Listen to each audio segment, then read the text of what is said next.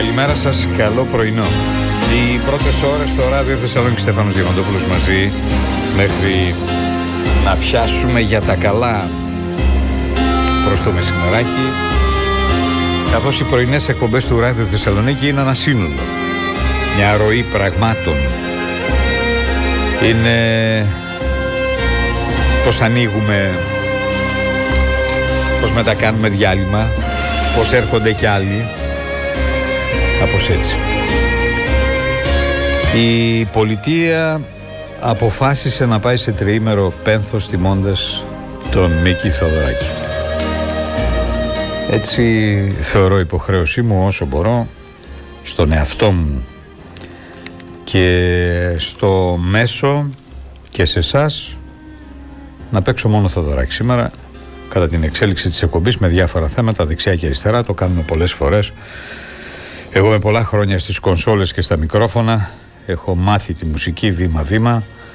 Την έχω ακούσει, την έχω ξαναακούσει. Μεγάλωσα, διάβασα, είδα, πρόσεξα, ξαναπρόσεξα. Και παρατήρησα με ιδιαίτερη προσοχή το πως κανείς μπορεί να κάνει θαύμα με μια χούφτα λέξεις και μερικές νότες. Είτε πάνω σε ένα αριθμό όπως ας πούμε το σιρτάκι είτε πάνω σε ένα Μάρς ένα εμβατήριο παμ, παμ, ή τόσα άλλα. Και επειδή αισθάνομαι ότι αυτή η σπορά έχει πιθανότητες στο σύγχρονο περιβάλλον να παίξει κάποιο ρόλο, δηλαδή μιας κλασικής λαϊκής μουσικής και μουσικής, όπως και οι ζωές των ανθρώπων, των μεγάλων ανθρώπων, έχουν πιθανότητες να πιάσουν ρίζες στις σκέψεις, στις ιδέες, σαν προτροπή παράδειγμα και κίνητρο παράλληλα της νεότερης γενιάς, ε, Ίσως να γίνω υπερβολικό σήμερα με ορισμένα πράγματα, αλλά επειδή είμαι πολύ εγωιστής, πρώτα απ' όλα θα το κάνω για μένα και μετά θα το κάνω και για άλλους που θέλουν. Όσοι δεν θέλουν να πάνε να πνιγούν. Αν δεν θέλουν, γιατί ακούω δεξιά και αριστερά, μερικούς, λες και οι μάχες της ζωής των ανθρώπων είναι μάχες Αγίων. Και αυτοί για να αγιάσουν πέρασαν από την ταπεινότητα και το λάθος. Επιλογές και άλλα πολλά. Έτσι λοιπόν, ε, επειδή ίσως σε μερικούς ακούγεται υπερβολικό όλο αυτό τώρα τρεις μέρες, παντού όλα τα μέσα, όλοι οι άνθρωποι, μικροί, μεγάλοι, άλλος ξέρει, άλλος δεν ξέρει από μουσική. Ε, αυτό είναι. Η μαγεία της λαϊκής μουσικής είναι αυτή. Παίρνει ένα πιτσερίκι, μια κιθάρα και ένα μπουζουκάκι, ένα ακορντεόν, μπαίνει στα keyboards, παίρνει τον υπολογιστή και την πεντή βαράει και έτσι βγάζει από μέσα του μια μουσικότητα η οποία μπορεί να γίνει και τέχνη. Έτσι είναι η μουσική, η πολιτική είναι κοινά, η ζωή μας συνδυάζεται, συνθήματα, λάθη, αυτοκριτική, αλλαγές, μετακινήσεις, ένα σωρό πράγματα. Ωραία, λοιπόν. Αν υπάρχει κάτι έξω μας ειδοποιείτε. Μαχτισμένο κάθε πέτρα και καημός. Κάθε καρφί του πίκρα και λιγμός.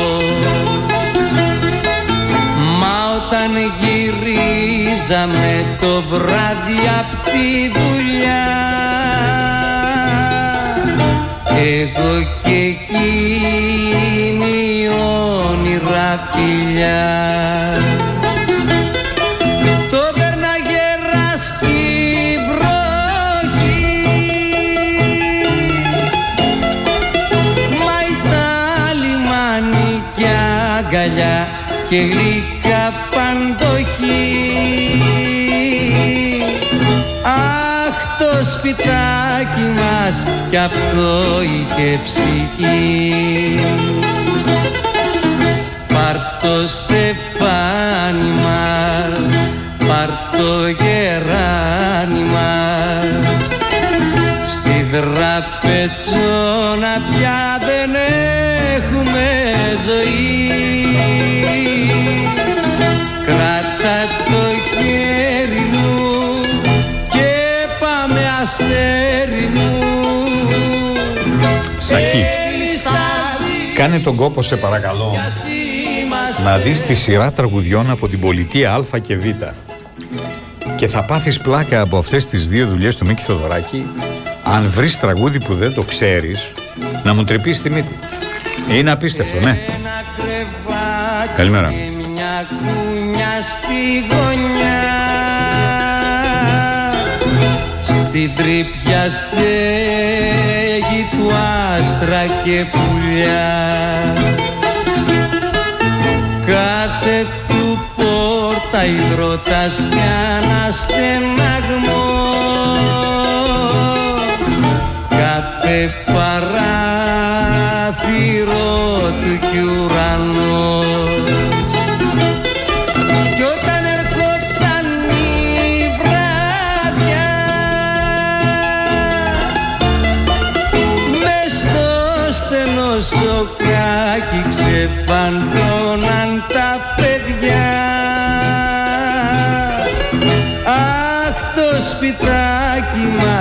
κι αυτό είχε καρδιά.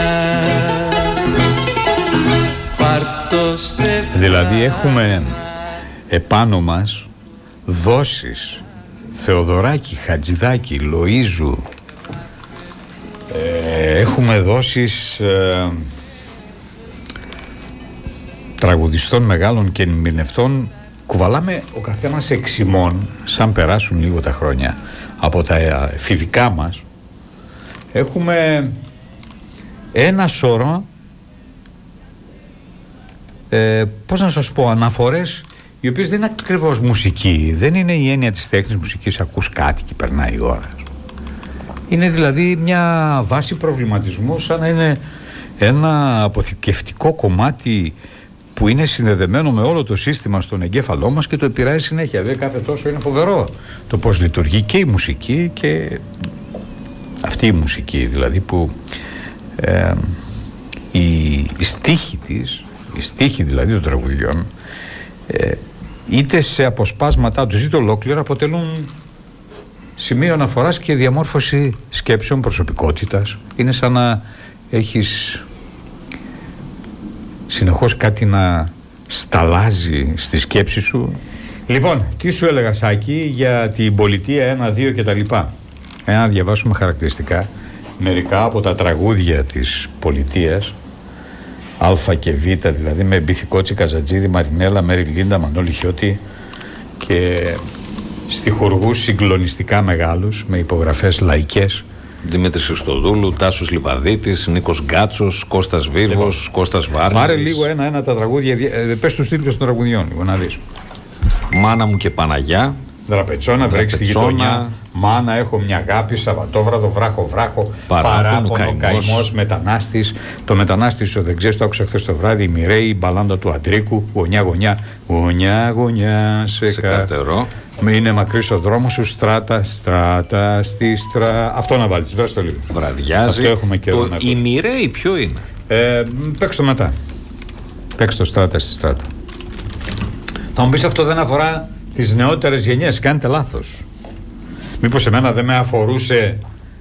Ε, δεν, μου, δεν με αφορούσαν οι λαϊκοί συνθέτες και η παραδοσιακή μουσική καθώς μεγάλωνα πιτσιρικάκι στη δεκαετία του 60 δηλαδή αργά στη δεκαετία του 60 ε, νομίζετε ότι είχα καμιά όρεξη να ακούω εγώ ποντιακά και θρακιώτικα ας πούμε και τα λοιπά δεν είχα γιατί το μυαλό μου ήταν στα δικά μου. Στα δικά μου. Όπως και τα παιδιά μας. Τώρα το μυαλό τους είναι στα δικά τους. Α πούμε, άκουγαν το συγκεκριμένο τύπο, ο οποίος μάλλον για κόντρα πάει. Είναι ο. Πώς το λέγαμε χθες Ο το. Mad Clip. Mad Clip. Δηλαδή στο όνομα αυτό. Πώς λεγόταν αυτός ο άνθρωπος, τι όνομα είχε; Πέτρος. Πέτρος. Λοιπόν, άκουγαν αυτό τον Πέτρο. Νομίζετε ότι τα παιδιά. Ακούω τώρα πολλούς γονείς να λένε Μα εμείς, εμείς, εμείς. Ε, παιδιά, ηρεμήστε λίγο. Γυρίστε, αφήστε στο σπίτι να κυκλοφορούν τα κοιμήλια, τα κλασικά και αυτά που η μια γενιά παίρνει από την άλλη και τα φιλτράρει βέβαια με το δικό της τρόπο. Θα έρθει ο καιρός που τα παιδιά θα φύγουν από την πλάκα και το παιχνίδι, θα, θα χρειαστούν πνευματική τροφή, θα χρειαστούν μουσική και τότε θα φανεί τι και πώς θα διαλέξουν και οι ίδιοι. Στράτα στη στράτα λοιπόν, Γρηγόρης Μπηθικότσης και γράφουμε τρία πράγματα τώρα για την πολιτεία. Γύρω στο 1960 τοποθετεί ο Μίκης υψηλή ποίηση στο πεντάγραμμο και οι φωνές του Καζατζίδη της Μαρινέλας που βρίσκονται στο καλόφωνο της δόξας τους, ε, στον κολοφόνα της δόξας τους, η Μέρι Λίντα ε, του Γαβαλά, της ε, Γιώτας Λίδια, της πόλης Πάνου και, και φυσικά του Μπιθικότσι και της Μαρίας Φαραντούρη αργότερα γίνονται ένα όχημα να περάσει η μουσική αυτή ένα νέο είδος τραγουδιού που βασίζεται σε ποίηση και τα λοιπά μεγάλων ποιητών, Ρίτσους Σεφέρη και όλα τα υπόλοιπα. 61. Πρώτες ηχογραφήσεις. Τεσσάρων θρηλυκών τραγουδιών του Μίκη και του Δημήτρη Χριστοδούλου με ερμηνείες των παραπάνω. Ξεκινά συναυλίες το 61, φανταστείτε τώρα, εγώ ήμουν 2-3 χρονών. Πω, πω, απίστευτο. Γωνιά, γωνιά, βραδιάζει. Μπορεί να το φανταστείτε αυτό. Μπορεί κανείς να πατήσει τη μηχανή του χρόνου και να είναι σε μια συναυλία που ας πούμε. Και εδώ είναι ε, σακί. Ο Χιώτης είναι στο μπουζούκι. Μάλλον εδώ στην Αυτά πολιτεία είναι ναι, Χιώτης, βέβαια. Ναι, Χιώτης. Δεν θυμάσαι που κατηγορούσαν και το Χιώτη και το Θεοδωράκη για αυτά. Όπως επίσης ότι πήρε τους νυχτόβιους και τους έβαλε να τραγουδάν ποίηση με τον πυθικό της και γίνει μεγάλη φασαρία στην αρχή. Μέχρι να τον αποδεκτούν. Εννοείς τους ρεμπέτες. Τους ρεμπέτες, ναι. Γενικά αυτούς που εμφανιζόταν στα νυχτερινά λαϊκόβιους. κέντρα. Ναι. Ναι, ναι.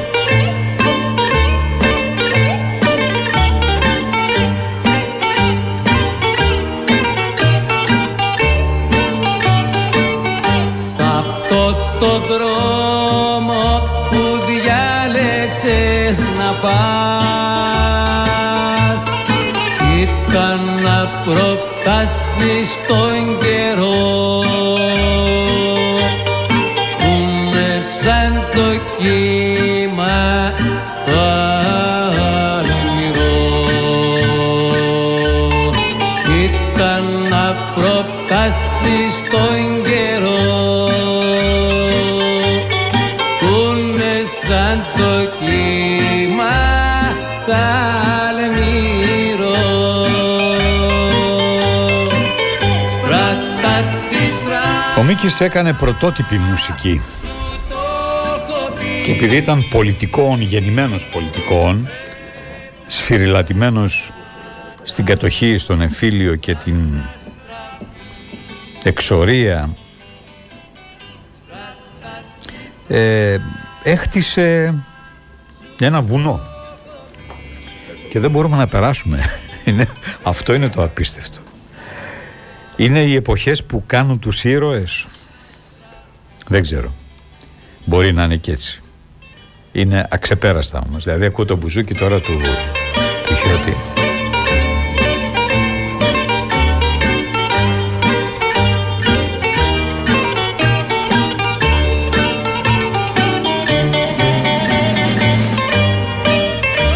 Ο κόσμος μας πια οδηγείται στην ταχύτητα της ψηφιοποίησης.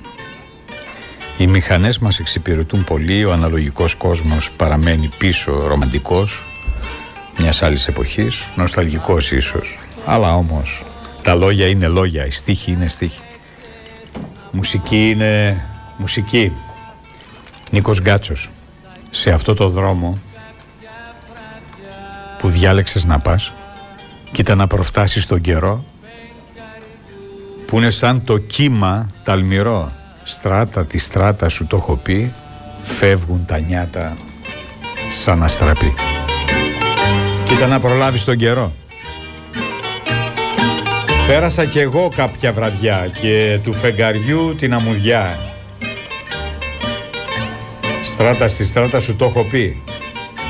Κοίτα να προφτάσει τον καιρό που είναι το κύμα, που είναι σαν το κύμα ταλμυρό. Ό,τι και να κάνουμε, ό,τι και να, ό,τι και να κάνεις σου είναι ένα... Μερικές φορές είναι μια χούφτα λέξης. Κύριε Διαμαντίδη, πάμε σε ειδήσεις. Έχεις τίποτα καινούργιο. Τις αυξήσεις. Ναι, Δημήτρη μου, είναι αλήθεια ότι θα μας βασανίσουν καθώς ανεβαίνει και το φυσικό αέριο και δεν ξέρουμε τι χειμώνα θα βγάλουμε φέτος. Δεν έχουμε αποθέματα. Λίγο πήγαμε να πάρουμε μια ανανάσα. Α δούμε. Πάμε σε ειδήσεις με μουσική από το Σέρπικο με Αλπατσίνο και Μίκη βέβαια. Ε, επιστρέφουμε σε λίγο.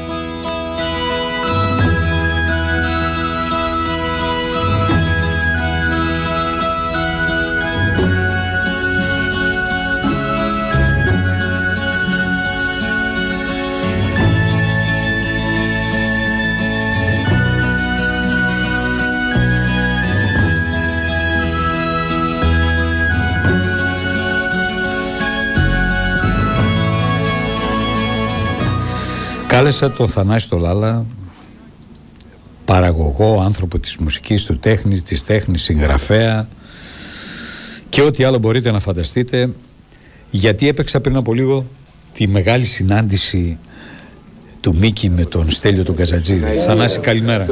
Καλημέρα. Καλημέρα. Πώς πάει; Ευχαριστώ πολύ. Καλή του ώρα, Θανάση. Καλή του ώρα, καλή του ώρα. Δεν ξέρω, πώς κατάφερες τότε να σταθείς δίπλα σε, αυτό, σε αυτούς τους όγκους ιστορίας ανθρώπων; Δεν νομίζω ότι είναι το πώς κατάφερα. Το ζητούμενο είναι ότι το ευτύχημα να έχεις ε, συναντηθεί με αυτούς τους ανθρώπους από απόσταση αναπνοής που είναι η Ελλάδα ολόκληρη. Ε, δεν νομίζω ότι υπάρχει μέσα σε αυτό το κόσμο που ζούμε τα τελευταία χρόνια κάτι πιο αντιπροσωπευτικό για να λέει κάποιος ότι χαίρομαι που είμαι σε αυτό το τόπο, χαίρομαι που έχω αυτό το πολιτισμό, χαίρομαι που ε, συνομίλησα ή συνομίλησαν αυτοί οι άνθρωποι με την ψυχή μας. Νομίζω ότι ο Μίκης ε, πέρα από τα, είναι πέρα από τα ανθρώπινα, ξέρετε, πολλές φορές ας με το πήραν και έτσι και αλλιώς, όπως και το Καζατζίδη και άλλους πολλούς μεγάλους, αλλά το ζητούμενο είναι ότι αυτοί οι άνθρωποι είχαν κάτι πολύ βαθύτερο από εμάς. Είχαν βάλει το χέρι τους μες στη ψυχή μας και μας τραβούσαν έξω και μας την ελευθερώναν. Τι ήταν η μουσική, τα τραγούδια τους, η ζωή τους, οι θέσεις, οι πολιτικές για ένα συνδυασμός; Ήτανε, έχω την εντύπωση ότι αυτοί οι άνθρωποι έχουν ένα πολύ ψηλό επίπεδο ηθικού κώδικα. Έχουν δηλαδή μια βαθιά πίστη, είναι, είναι από μόνες τους θρησκείες. Δηλαδή ικανοί να σε πάρουν και να σε πάνε στο άπιαστο. Ο Μίκης ας πούμε, άνθρωποι οι οποίοι μιλάγαν όπως μιλάγαν τα ελληνικά, δεν ξέρανε ποιοι, ποιος ήταν ο Ελίτης, ποιος ήταν ο Ρίτσος, ποιος ήταν ο Παλαμάς, ποιος ήταν ο Αναγνωστάκης. Ε, ε, όλοι αυτοί οι άνθρωποι που ήταν μέσα στην άγνοια, κολυμπούσαν μέσα στην άγνοια, ξαφνικά τραγουδάγαν την άγνοια και βλέπαν ότι σε αυτή την άγνοια τους, ας πούμε, υπήρχε το μεγαλείο της ψυχής τους. Το καταλαβαίνετε ένας άνθρωπος που είναι οπουδήποτε, στη, στο Εγάλεο, στη, ε, στην Καλαμαριά, που σου- δεν, δεν έχει ανοίξει ποτέ το ένα βιβλίο, δεν έχει διαβάσει ποτέ το ποιητή του, που είναι ουσιαστικά η ψυχή του, του έθνους, ας πούμε. Ο Μίκης κατάφερε και τον, ε, τον έβαλε μέσα του, τον τραγούδισε, τον τραγούδισε με τα χυλάκια, τα χυλάκια του έβγαινε ένας, το- ένας ρίτσος, ένας ελίτης και νόμιζε ότι μιλούσε για κάτι πολύ οικείο. Ασύλληπτο. Είναι ασύλληπτο αυτό που έχει κάνει ο, ο Μίκης. Είναι ασύλληπτο, είναι άπιαστο, δηλαδή θα έπρεπε κανονικά, τώρα θα έπρεπε να κλείσει για μια εβδομάδα η Ελλάδα και να γεμάτο Μίκης. Αυτή είναι η πραγματική, αυτό είναι το πραγματικό, η, η πραγματική τιμή της ζωής. Ότι κατάφερε ένας άνθρωπος το ποιητή, δηλαδή αυτόν τον άνθρωπο ο οποίος καταλαβαίνει τα βαθύτερα της ψυχής των ανθρώπων, ε, τα δικά μας βαθύτερα, να τον βάλει στα χείλια μας και να τον τραγουδάμε σαν κάτι οικείο. Ο, Μι- ο Γρηγόρης Πυθικότσης να λέει ε, τις, ε, ε, ε, τις, αγα- τις αγάπης θέματα και, και, και να, να λέει κανείς μα αφού το ξέρει αυτό το πράγμα, πράγμα ο Γρηγόρης, πώς το τραγουδάει; Πώς το τραγουδάει αυτό το πράγμα; Ναι. Είναι ασύλληπτο δηλαδή αυτό το πράγμα. Είναι να λέει ο, ο Καζατζίδης ας πούμε ε, μοσχοβολούν οι γειτονιές. Ναι, αυτό έπαιζε Ε, πάρα και- πολύ. και- και να Βασιλικό φεύγει- και να ασβέστη, φεύγουν- ναι. Ε, βέβαια και να φεύγει το δέρμα σου και να λες αυτό είναι δικό μου. Είναι δικό μου. Αυτό το πράγμα που λέγεται εκεί το έχω πει εγώ και ας μην ξέρω να πω μια φράση παραπάνω. Μάλιστα. Πάρ' το Θα... Στεφάνι μου, πάρ' το Γεράνι μου. Δηλαδή ποιος άνθρωπος μπορεί να κάνει, να ακουμπήσει πάνω μια μουσική και να κάνει κατανοητό, ε, ε, εύπεπτο αυτό το πράγμα το οποίο όλοι νιώ, νιώθαν απόμακρο. Ξέρετε το μεγαλείο αυτής της ζωής είναι να πάρεις το σημαντικό και να το κάνεις πολύ απλό και να το βάλεις στην ψυχή όλων των ανθρώπων έτσι ώστε κρίνοντας οι άνθρωποι από αυτό το πράγμα να καταλαβαίνουν το μεγαλείο του. Το, ε, ε, ο- η- η- τα, τα σπουδαία πράγματα είναι προσιτά. Δεν είναι απόμακρα. Και Ζούμε σε λαϊκά. μια εποχή που νομίζουμε όλοι ότι αυτό που δεν καταλαβαίνουμε είναι της μόδας. Ο, ο Μίκης ήταν κατανοητός σε όλους. Ένωνε τον κόσμο, ένωνε τις ψυχές μας. Δεν υπήρχαν τίποτα από, να, να, να κρατήσει μια απόσταση ο ένας από τον άλλον. Δεν ξέρω αν καταλαβαίνετε. Λοιπόν, το, όταν το συναντάς αυτόν, ε, ε, δηλαδή εκείνα, ε, φανταστείτε τι λεγότανε μέχρι εκείνα μετά από 30 χρόνια, τι λεγόταν για τον Στέλιο και για τον Μίκη και μόλις βρεθήκανε εκεί ήταν σαν δυο μικρά παιδιά, τα οποία απογειώθηκαν. Άρχισαν να τραγουδάνε σαν όπως τραγουδάμε εμείς στις παρέες. Και καταλάβαινες ότι αυτό το, το, το σπουδαίο είναι, είναι το απλό. Το μεγαλείο είναι αυτό. Το μεγαλείο, Αυτό ήτανε. το, το μεγαλείο, οι μεγάλοι να συμφιλιώνονται, να αγαπιούνται και να χτίζουν το αύριο. Ο Μίκης Να γίνω- έκανε ναι. κινήσεις για τις οποίες μπορεί να κρίθηκε αυστηρά και σκληρά κάποιες στιγμές στην πολιτική έχουν σημασία αυτά, δεν ζωή. έχουν Αλλά σημασία. κατάφερε να συνενώσει όμως και στο τέλος, ακόμα και για, τη- για το μακεδονικό ζήτημα, παρόλο που ήταν προχωρημένης ηλικίας, γύρω του κινήθηκε ένα ολόκληρο, έστω μικρό αλλά σημαντικό κίνημα ε, το οποίο έδειχνε σε μια κατεύθυνση συνεννόησης, συνένεσης, με βάση όμως αρχές. Ε, Ναι. είναι, είναι πραγματικά η πορεία του από πριν τον εμφύλιο την κατοχή μέχρι και τις τελευταίες μέρες μια συγκλονιστική πορεία και Χάνουμε, χάνουμε όλοι μας, όλοι μας χάνουμε έναν άνθρωπο από το σπίτι μας. ναι. σε ευχαριστώ Θανάση μου να σε Να καλά είστε καλά. Σας ο ευχαριστώ. Θανάσης Ολάρας. χάνουμε έναν άνθρωπο από το σπίτι μας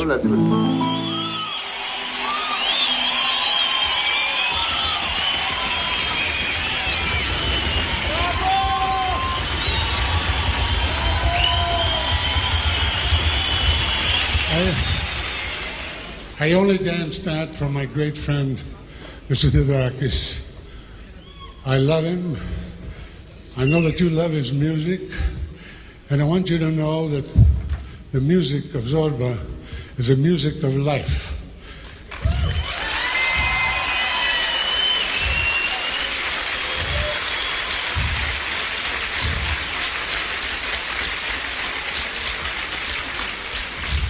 And to live life fully, you must always love.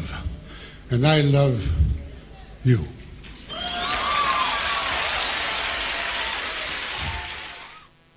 Μάλιστα ε, συνεχίζουμε Χρήστο Λέγαμε λοιπόν ότι πραγματικά η σημερινή ημέρα μας ε, ξημέρωσε με μία θλίψη στα μάτια και νομίζω ότι όλοι μας ψάχνουμε να βρούμε μέσα μας αυτό το οποίο έλεγες και εσύ προηγουμένως, το αποτύπωμα του Μίκη στο δικό μας ψυχισμό. Γιατί όλοι μας νομίζω ότι έχουμε αυτό το αποτύπωμα και μας συνάντησε στο, στο διάβα της ζωής λίγο νωρίτερα ή λίγο αργότερα. Ευτυχώς ο ίδιος ο Μίκης είχε φροντίσει να μας βάλει όλους κάτω από τις ε, φτερούγες του και να μας ε, συμπεριλάβει ε, και να μας φέρει κοντά του μέσα από τη μουσική του. Και νομίζω ότι εμείς ως Ράδιο Θεσσαλονίκη έχουμε ειδικό καθήκον να αναφερθούμε στη σχέση που είχε ο Μίκης Θοδωράκης με, με την τους πόλη μας ανθρώπους βέβαια με τους ανθρώπους και με τους ανθρώπους της Ναι, ακριβώς. έτσι, έτσι. Λοιπόν, κύριε Χατζηδημητρίου, Τραγιανέ, καλημέρα. Γεια σου Στέφανε. Καλημέρα. Καλημέρα. Καλημέρα Χρήστο. Καλημέρα και καλώς Καλημέρα ήρθατε. και στους καλημέρα. ακροατές και τις ακροατρίες σας. Χρήστο. Τραγιανέ, ο Τραγιανός φυσικά μια γνωστή προσωπικότητα της πόλης μας, δημοσιογράφος περισσότερο, αλλά και πολιτικός καθώς χρημάτισε και βουλευτής τα προηγούμενα χρόνια. Ε, Τραγιανέ, όταν ήσουν νέος, έκανες τέλος τότε; Στην προηγούμενη μου ζωή. Λοιπόν, και, και φίλος έτσι και, και συνδέθηκες με τον Μίκη Θοδωράκη και θα θέλαμε έτσι να σε ρωτήσουμε μερικά Εκείνα τα πράγματα για τη χρόνια σχέση κάναμε που είχε πλάκες, αυτός ο γιατί μεγάλος εγώ ήμουνα- Έλληνας. Εγώ ήμουν βουλευτής του συνασπισμού και του λέω εγώ βγήκα βουλευτής με το συνασπισμό και εσύ πήγες και γίνεσαι υπουργός του Μητσοτάκη. Κάκα, κάκα, κάκα, κάκα, ας πούμε. Είχε πολύ πλάκα.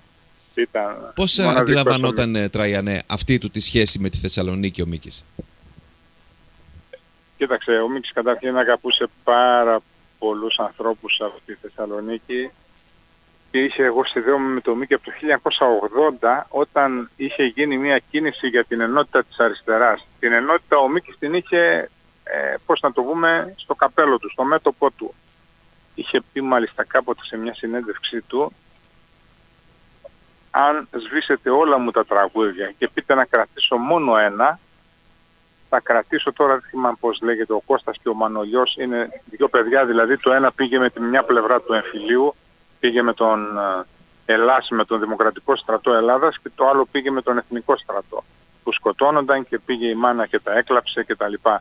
Είναι πολύ γνωστό τραγούδι. Ναι, το του- δύο γιους από του- το... Δύο γιους. Δύο γιους είχες μανούλα, μάνα μπράβο. Είναι συγκλονιστικό.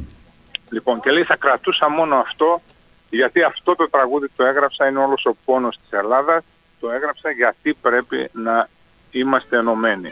Γιατί πρέπει να μην ξαναγίνει ποτέ ε, αδελφοκτόνος πόλεμος στην Ελλάδα, τι σημασία έχει η ενότητα κτλ. Νομίζω ότι είχε γράψει και τους στίχους ο ίδιος. Δηλαδή είναι... Έτσι λοιπόν δεν, δεν ξέρω Ναι, ναι, Στέφαν, ναι, δεν ναι, το είναι έχω δική του. πρόχειρο. Δική του, Έτσι, το έχω εγώ. Τώρα που το είπα αυτό για την, αυτό ακριβώς που έβαλες είναι, ναι.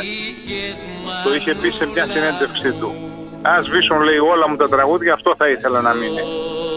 Γιατί είναι το μήνυμα που θέλει να περάσει.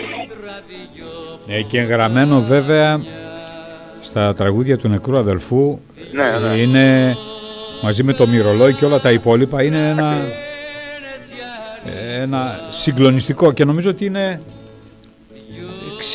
60 δηλαδή 60 και κάτι είναι μες στη φωτιά δηλαδή έτσι είμαι- Ναι, ναι, ναι. Δεν είμαι πρόχειρος. ας Ε, πούμε, τα, ποτέ. τα έχω εγώ, τα Εκείνα έχω εγώ. χρόνια. Ναι, ναι. Εκείνα τα χρόνια γράφτηκε, ναι. Τέλος πάντων, το, το γνώρισα τότε το 80 με την κίνηση για την ενότητα της αριστεράς. Ήταν πολύ φίλοι του από τη Θεσσαλονίκη, ο συγχωρεμένος ο Μάκης ο Τρικούκης, διανοούμενος της πόλης, συγγραφέας, δικηγόρος βέβαια πριν απ' όλα, στέλεχος της παλιάς ΕΔΑ και ε, ας πούμε άνθρωπος του πολιτισμού και ο Τάκης ο Κουλάνδρου ήταν πολύ φίλοι του Ε, και άλλοι άνθρωποι, εγώ ήμουν τότε πιτσιρίκος, ήμουν στο πανεπιστήμιο και προσπαθούσαμε και στο πανεπιστήμιο να κάνουμε έτσι μια τέτοια κίνηση. Ε, ε, μετά ε, χαθήκαμε πολλά χρόνια, ξαναβρεθήκαμε στο, στη Βουλή, ε, σε μια συναυλία που έκανε πρώτα στα Σκόπια και μετά στο Βελιγράδι, δηλαδή το 98 και το 99. Ε, με, κυρίως με κόσμο από το από τη Θεσσαλονίκη που τον συνόδευσε ε, πήγε μαζί του ε, αλλά ο Μίκης δεν ήταν μιας πόλης ενός τόπου. Ήταν όλων μας ήταν όλης της Ελλάδας ήταν θα έλεγα και όλου του κόσμου. Δεν τον χωρούσε πουθενά και τίποτα. Πάντοτε περίσευε.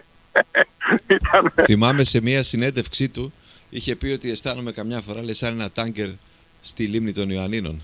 ναι, ναι, ναι, ναι, ναι. Είναι, είπε φοβερά πράγματα. Δημοσίευσα, βρήκα μια συνέντευξη που είχαμε κάνει παλιά το 2000 ε, με, με γενικά για τις αρχές του Μίκη και τα λοιπά αυτά τα πιστεύω ότι τα γενικά που ισχύουν πάντα αυτά δηλαδή.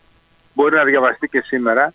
Την είχαμε κάνει στο Μακεδονία Παλάσια εγώ και ο Γιώργος ο Λογοθέτης ο οποίος ε, έχει ασχοληθεί πολλά χρόνια και στη Σουηδία που ήταν έχει κάνει και ντοκιμαντέρ για τη ζωή του, έχει γράψει και βιβλία για το Μίκη και τα λοιπά. Εγώ ήμουν τότε διευθυντής στην εφημερίδα Θεσσαλονίκη. Δημοσιεύσαμε ένα μέρος εκείνης της συνέντευξης, γιατί ήταν πολύ μεγάλη, 3-4 ώρες κουβέντα ήταν. Και χθες ένα κομμάτι μεγάλο επίσης ανέβασα στο Έθνος. Ε, είναι ας πούμε η φιλοσοφία του, η φιλοσοφία του για τη μουσική, για την πολιτική, για τη ζωή, για ε, οι ιδέες του ας πούμε αυτές για τις οποίες ε, πάλεψε που λέω ε, πάνω απ' όλα είχε ε, την ενότητα του έθνους, την ενότητα των Ελλήνων, ε, το να βρούμε έναν κοινό τόπο έτσι, και το ότι σήμερα, να σας το πω αυτό, γιατί δεν θα το έχουν δει βέβαια οι ακροατές και οι ακροάτριές σας, δεν είναι υποχρεωμένοι, όλες οι ελληνικές εφημερίδες, αθλητικές και πολιτικές, προσέξτε, αθλητικές και πολιτικές, όλες οι ελληνικές με εξαίρεση την ελεύθερη ώρα, έχουν ε, στο πρωτοσέλιδο τους στο Μίκη. Αποχαιρετούν δηλαδή με κάποιο τρόπο η κάθε μία με τον δικό της τρόπο τον Μίκη. Αυτό σημαίνει ότι ο Μίκης είναι ολονών μας. Καταλάβατε, ένα κομμάτι από τον εαυτό μας. Το DNA της ε, σύγχρονης Ελλάδας θα ήταν διαφορετικό εάν ο Μίκης δεν έμπαινε στη μεταπολίτευση με αυτά που είχε κάνει πριν από τη μεταπολίτευση βέβαια, όντας αρχηγός των Λαμπράκηδων, ε, με τις μουσικές που έγραψε πριν τη δεκαετία τα τέλη του 50 και τη δεκαετία του 60 και δεν έκαμε εκείνες τις περίφημες συναυλίες μετά το 1974 που δημιούργησαν μια κατάσταση και διαπαιδαγώγησαν έναν ολόκληρο κόσμο να βλέπει τα πράγματα και τη ζωή διαφορετικά. Είναι δηλαδή λίγο μέσα σε όλους μας. Ε, έχουμε τραγουδήσει όλοι μας θέλοντας και μη τραγούδια του, δηλαδή ε, σε μια ταβέρνα, σε ένα γλέντι, σε μια χαρά, σε μια πίκρα, σε ένα τέτοιο, ακόμη και χωρίς να ξέρουμε ότι είναι δικά τους.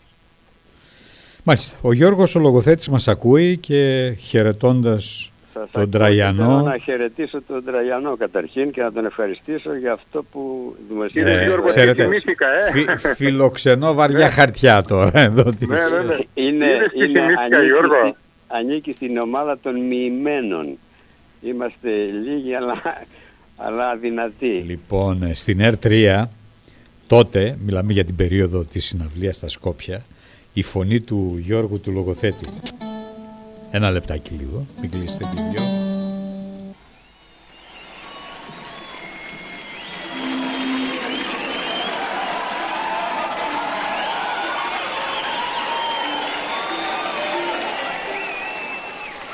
Γερμανία. Μόναχο 9 Ιουλίου 1996. Ο ήρωας του Νίκου Καζαντζάκης, Ζορμπάς ο Έλληνας, ενώνει δύο ζωντανούς θρύλους, τον Άντωνη Κούιν και τον Μίκη Θεοδωράκη. Η μουσική του διάσημου Έλληνα ξεσηκώνει για μια ακόμη φορά τον Άντωνη Κούιν. Ο Μεξικάνος γερόλικος του παγκόσμιου κινηματογράφου ανεβαίνει στη σκηνή. Ο Μίκης Θεοδωράκης, ο Άντωνη Κούιν και ο Αλέξης Ζορμπάς ενώνονται σε μια μοναδική έξαρση καθοδηγούμενοι από το αιώνιο κριτικό πνεύμα του Νίκου Καζαντζάκη. Γιώργο. Τι μου θύμισες τώρα; Επίσης ο Τραγιανός θυμήθηκε τη συνέντευξη που κάνετε μαζί στο Μίκη. Τη δημοσίευσε χθες το Έθνος και πραγματικά έχει πολύ ενδιαφέρον. Στη ζωή μου, οι πιο μεγάλοι μου ευεργέτες στάθηκαν τα ταξίδια και τα ονείρατα. Από τους ανθρώπους, ζωντανούς και πεθαμένους, πολύ λίγοι βοήθησαν τον αγώνα μου. Όμως, αν ήθελα να ξεχωρίσω ποιοι άνθρωποι αφήκαν βαθύτερα τα χνάρια τους στην ψυχή μου, ίσως να ξεχώριζα τρεις-τέσσερις. Τον Όμηρο, τον Μπέρξονα, τον Νίτσε και τον Ζορμπά.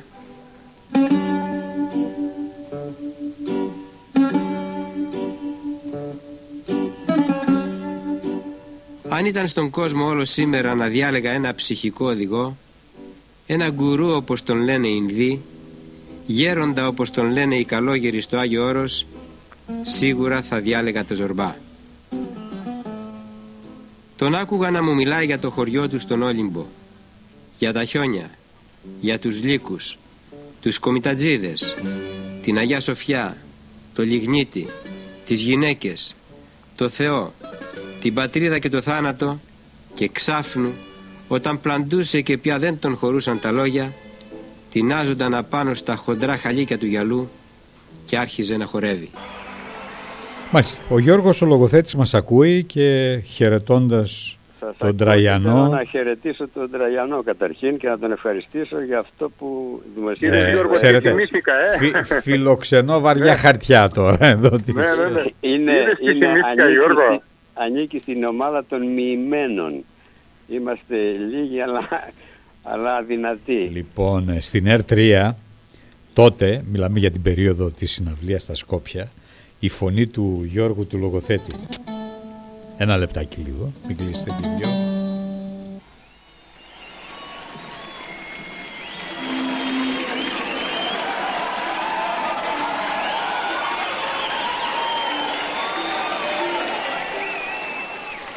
Γερμανία.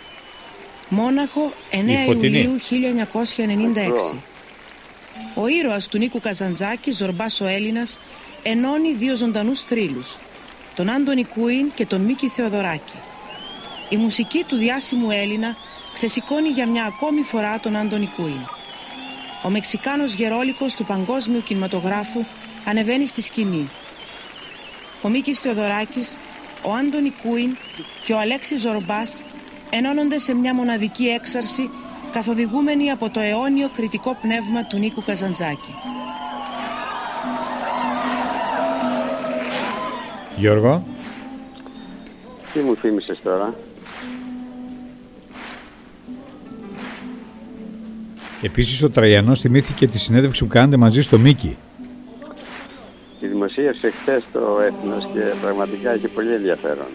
Στη ζωή μου οι πιο μεγάλοι μου ευεργέτες στάθηκαν τα ταξίδια και τα ονείρατα. Από τους ανθρώπους, ζωντανούς και πεθαμένους, πολύ λίγοι βοήθησαν τον αγώνα μου. Όμως, αν ήθελα να ξεχωρίσω ποιοι άνθρωποι αφήκαν βαθύτερα τα χνάρια τους στην ψυχή μου, ίσως να ξεχώριζα τρεις-τέσσερις. Τον Όμηρο, τον Μπέρξονα, τον Νίτσε και τον Ζορμπά.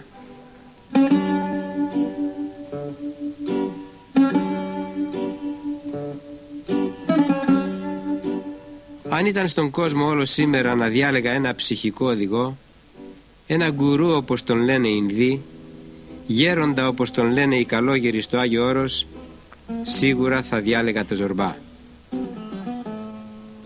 Τον άκουγα να μου μιλάει για το χωριό του στον Όλυμπο, για τα χιόνια, για τους λύκους, τους κομιτατζίδες, την Αγιά Σοφιά, το λιγνίτη, τις γυναίκες, το Θεό, την πατρίδα και το θάνατο και ξάφνου όταν πλαντούσε και πια δεν τον χωρούσαν τα λόγια τεινάζονταν απάνω στα χοντρά χαλίκια του γυαλού και άρχιζε να χορεύει.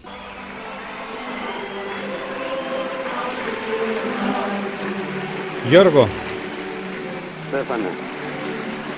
Ο Μίκης στην uh, Τραγιάννη αν θέλεις να αποδεσμευτώ, παιδιά. Ναι, ναι, εγώ, σε ευχαριστώ και ευχαριστώ πολύ. Εγώ σας ευχαριστώ. Εγώ σας ευχαριστώ. ευχαριστώ. Σε ένα ραντεβού. Ευχαριστώ. Ναι, ευχαριστώ.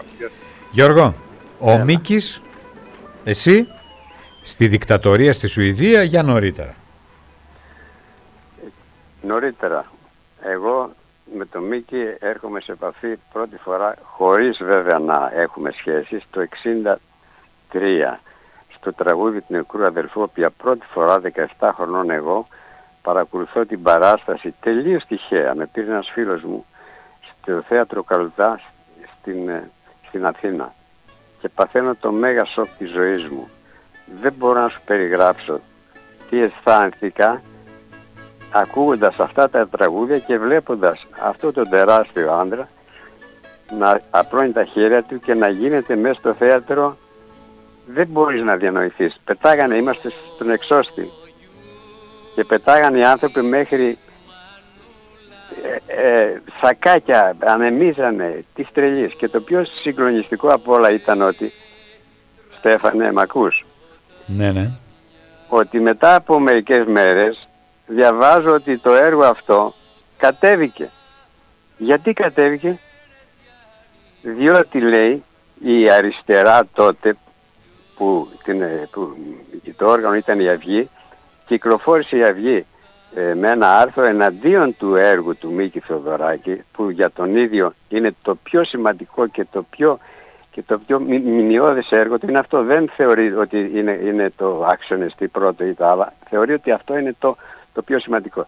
Κατέβηκε διότι κατηγορήθηκε από την αριστερά του λέγανε δηλαδή οι αριστεροί, οι κομμουνιστές, οι διάφοροι, είναι δυνατόν εσύ να καλείς τους φασίστες, να συνεργαστούμε κτλ. Από την άλλη μεριά οι δεξιοί τον κατακεραυνώνανε πώς είναι δυνατόν οι κομμουνιστές και τα λοιπά και ξαφνικά μένει μόνος του και ο Κατράκης του λέει και τώρα με λέει τι κάνουμε. Αυτό είναι και μια απάντηση αν θες και μια εξήγηση ε, ε, κάτι για συζήτηση με, το, με την επιστολή που, ε, που έστειλε στο Μπουτσούμπα και βέβαια θα αναρωτηθείς και θα μου πεις τι εννοείς ρε Γιώργο τα, πώς τα μπερδεύεις έτσι. Δεν τα μπερδεύω καθόλου. Και δεν νομίζω ε, ότι μπερδεύονται Γιώργο. Γιατί μπερδεύονται. Δεν... Ναι, δεν μπερδεύονται. Άλλο η τρέχουσα πολιτική και άλλο η ιστορία πώς κρίνει το τελικό, το τελικό της Ακριβώς. θέμα. Έτσι, έτσι είναι. Τώρα, εγώ ήθελα να σου πω το εξής. Πέραν από αυτά που ζήσαμε στα Σκόπια, το, το, τις συγκλονιστικές πραγματικά έτσι, στιγμές που ήταν μια πρωτοβουλία δικιά μου παρεπιπτόντως να πάει στα Σκόπια και να δώσει τη συναυλία, ε, ακολούθησαν τόσα πολύ σημαντικά ε, γεγονότα μαζί του. Το, το, το ταξίδι στην Τουρκία πάμε. Τι να πεις για, για εκείνες τις εμπειρίες, τι να πω. 25.000 άτομα και άλλοι τόσοι έξω. Στη στο... με το Λιβανελί. Με το Λιβανελί, δηλαδή. Ε, ε, ε, μιλάω, σκέφτομαι και λέω μα είναι δυνατόν. Ή τη συναυλία στη, στη Νότια Αφρική ή στην Ισπανία όπου συναντάει τον Καζατζάκη και τον, και τον Ελ Γκρέκο ή στη Γερμανία στο, στο Μόναχο όπου όλη η πόλη σχεδόν γιορτάζει τα, τα, τα γενέθλιά του. Ε, ή στο Βελιγράδι μετά τους ε, βομβαρδισμούς. Ε, για να μην μιλήσω για τη Σκανδιναβία κτλ. Λοιπόν, είχα το προνόμιο, τη μεγάλη τύχη να τα ζήσω όλα αυτά. Τώρα, ο Μίκης λέει έφυγε. Ε, δεν έφυγε ρε Στέφανε, δεν μπορεί να φύγει ο Θοδωράκης. Ο Θοδωράκης έκανε μια βόλτα και θα ξανάρθει πολύ πιο δυνατός, πολύ πιο δυναμικός για να πει στους Έλληνες οι οποίοι δεν κατάλαβαν τι σημαίνει Θοδωράκης, δεν κατάλαβαν τα νοήματα του, του, του, αυτού, αυτού που ήθελε να μεταφέρει, να αρχίσουν να ψάχνουν. Πριν από λίγο είδα μια εκπομπή το Σπύρο το Σαμοήλιο, ήταν, ε, έβαλε τα κλάματα στην εκπομπή και λέει ούτε εμείς η μουσική, άκου Στέφανε, ούτε εμείς η μουσική, διότι είναι μουσικοσυνθέτης άνθρωπος, γνωρίζουμε παραπάνω από το 10 με 15% από αυτά που έχει γράψει ο Θοδωράκης στη μουσική. Ούτε εμείς οι ίδιοι επαγγελματίες η μουσική συνθέτες Υπάρχει ένα μεγάλο κομμάτι, κλασικό κομμάτι, το οποίο δεν, ε, δεν είναι γνωστό, είναι αλήθεια. Και πού, και πού να μιλήσεις για τα τι φιλοσοφικά. ταινίες, τι... Για τα φιλοσοφικά του έργα, τι να πεις. Εδώ στο Αριστοτέλη υπάρχει μάθημα στο, στο τμήμα φιλοσοφίας με, με τίτλο ε, ε, Μίκης Θεοδωράκης η Παγκόσμια Αρμονία για να μην πούμε τι συμβαίνει στο εξωτερικό. Ο βιογράφος του, ας πούμε, πολύ γνωστός, ένας εξαιρετικός φιλόλογος, μέγας ε, στα τέχνες και τα γράμματα από το Λουξεμβούργο, ο Κιμ Βάγνερ γράφει και εξηγεί γιατί ο Θοδωράκης είναι ανώτερος από τον Μπετόβεν. Άκουσον, άκουσον. Ο Μπετόβεν λέει ήταν αυτός καταπληκτικός κτλ. κτλ. Αλλά δεν έγραψε λέει ο Μπετόβεν στο περιγιάλι το, το, το κρυφό. Άκου δεν έγραψε ο Μπετόβεν το περιγάλι το κρυφό. Να πάρει στίχους ενός μεγάλου ποιητή και να, να, να, να τους βάζει στο στόμα των απλών ανθρώπων. Είτε εργάτες είναι, είτε αγρότες είναι, είτε ψαράδες είναι, οτιδήποτε. Και δεν είναι μόνο το περιγάλι βέβαια, είναι τόσα, τόσα και τόσα ε, τραγούδια. Ε, ε, Στέφανε. Ήταν βράδυ 11 Μαΐου του 90 όταν φτάσαμε στο Τολέδο την πρώην περίφημη πρωτεύουσα της Ισπανίας, την πόλη που φιλοξένησε για δεκαετίες τον άλλο μεγάλο κριτικό, το Δομήνικο Θεοτοκόπουλο. Εδώ στο Τολέδο ο Μίκης αισθάνεται την ανάγκη να μιλήσει στον Ελγκρέκο. Ίσως αυτός να καταλάβει, να κατανοήσει, να δικαιολογήσει τις απρόσμενες αποφάσεις του. Όμως δεν χρειάζεται να πει τίποτα, γιατί ένας άλλος κριτικός τα έχει προβλέψει όλα. Το μόνο που χρειάζεται ο ψηλός επισκέπτης είναι να σταθεί με δέος και σεβασμό μπροστά στο μεγάλο σύντεκνο από την Κρήτη και να αποβάλει και να επαναλάβει τα λόγια που ο Νίκος Καζατζάκης πρόβλεψε στη δική του αναφορά στον Γκρέκο. «Παππού αγαπημένε, όλη μου η ζωή ήταν ένας ανήφορος. Ανήφορος και γκρεμός και ερημιά. Κινήσαμε με πολλούς συναγωνιστές, με ιδέες πολλές, με συνοδεία μεγάλη. Μα όσο ανηφορίζαμε και η κορυφή μετατοπιζόταν και αλάργαινε, συναγωνιστές και ιδέες και ελπίδες μας μας αποχαιρετούσαν, λαχάνιαζαν, δεν ήθελαν, δεν μπορούσαν να ανέβουν πιο πάνω και απομέναμε μοναχοί με τα μάτια καρφωμένα στην επόμενη κορυφή. διαβάζω δικά σου κομμάτια επέλεξε στο αφιέρωμα Γιώργος Λογοθέτης Μίξης Θεοδωράκης «Θρησκεία μου είναι η Ελλάδα» που δημοσίευσες πριν από χρόνια και το έχω στα χέρια μου, το φυλάω. Αυτό το έφανε τώρα, με συγκίνησα πάρα πολύ έτσι, κρατιέμαι, κρατιέμαι, κρατιέμαι αυτές τις μέρες, αλλά μερικές φορές έτσι ξεσπάω και πάω, κρύβομαι και, και, και, και κλαίω. Όταν είδε ο Μίξ αυτό το ντοκιμαντέρ στην Αθήνα που έδειξε τρία, με παίρνει τηλέφωνο με πολύ σιγανή φωνή και μου λέει μου έκανες τον επικίδιο. Μου έκανες τον επικίδιο. Συναντάτε ο Θοδωράκης και τον Καζατζάκη και τον Ελ Γκρέκο στο Τολέδο μέσα από, όπως είδες και στο κείμενο, μέσα από μεταφυσικές έτσι ενέργειες, ε, αδιανόητα πράγματα. Και του λέω, Μίκη, για σένα δεν μπορούν να γραφτούν επικίνδυνοι, του λέω. Είναι αδιανόητο. Και όλο αυτό, όλο αυτό που διάβασες, που είναι ένα κομμάτι βέβαια από το, από το, από το ντοκιμαντέρ, μια ώρα ντοκιμαντέρ, ήρθε μόνο του. Κύλησε μόνο του. Όπως μόνη του ήρθε η δημιουργία του βιβλίου στα Κινέζικα ε, μέσα από απίστευτες ε, διαδικασίες.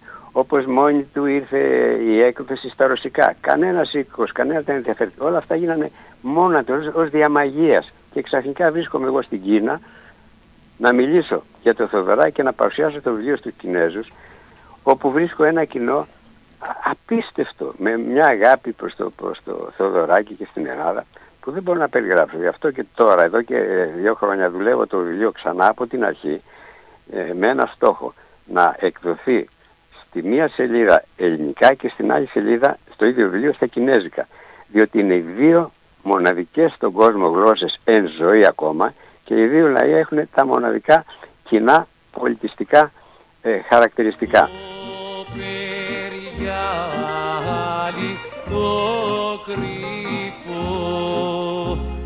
Κι άσπρος σαν περιστέρι. Διψάσαμε το μεσημέρι μα τον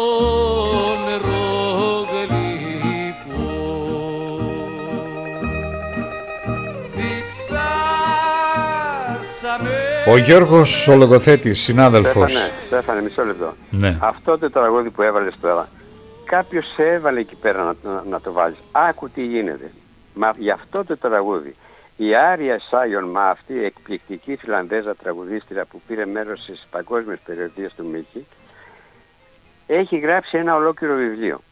Για αυτό το τραγούδι το οποίο βιβλίο είναι για μένα το πιο συγκλονιστικό γραφείο, ε, βιβλίο που έχει γραφεί από, από το Μίκη, ε, για, το Μίκη. Και λέω στη Μαρία Φαραντούρ και στον Πέτρο Παντή, ρε παιδιά, εσείς ζήσατε, είχατε το προνόμιο να είσαστε με το Μίκη τόσα χρόνια. Και έπρεπε να έρθει μια Φιλανδέζα να καταγράψει αυτά τα πράγματα. Βρες το βιβλίο σε παρακαλώ, ε, ρίξου μια ματιά. Και να ναι. πω επίσης ότι η Άρια ήταν αυτή η οποία με απέτηση της οικογένειας του Πάλμε όταν δολοφονήθηκε ο Πάλμε στην κηδεία του στο, μέγαρο, ε, στο δημοτικό μέγαρο της Στοκόλμης όπου δίνονται τα βραβεία Νόμπελ δίπλα από το φέρετρο του, του, του Πάλμε κατέβηκε τις μεγάλες σκάλες του Δημαρχείου στάθηκε μπροστά στο, στο, στο φέρετρο και τραγούδισε αυτό το τραγούδι στα Σουηδικά με τίτλο «Ένα τραγούδι για την ελευθερία» ε, σε στίχους ενός μεγάλου Σουηδού ποιητή και μπροστά όλοι οι ηγέτες του κόσμου, οι πάντες, οι πάντες. Καταλαβαίνεις τι εννοώ έτσι. Η, η συγκίνηση είχε χτυπήσει κόκκινο. Μόνο για αυτή την εικόνα, μόνο αυτή η εικόνα δείχνει το μεγαλείο του έργου του Μίκη Θεοδωράκη.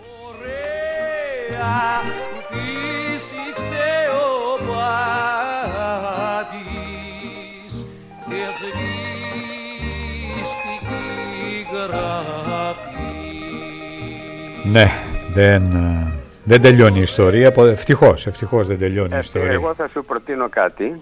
Ναι. Γιατί βλέπω ότι, όχι βλέπω, ξέρω ότι είσαι ευαίσθητος τρελός. Αν θέλεις, έχουμε ετοιμάσει μια σειρά από 12 ωραία, ωραίες εκπομπές για το ραδιόφωνο Μίκης, για το ράδιο Μίκης στην Αθήνα. Εγώ θα τους πω να τις δώσουν στο, στο σταθμό το δικό σου. Δεν θέλουμε τίποτα, θα το κάνουμε δωρεάν δηλαδή στο σταθμό και μπορεί κάποια στιγμή να το προγραμματίσεις αργότερα. Εννοείται, εννοείται. Είναι, Μόλις... είναι, είναι για τη ζωή και το έργο του Μίκη από, την, από μικρό παιδί μέχρι τις, σχεδόν τις μέρες μας. Ναι. Μεγάλη μου τιμή, Γιώργο.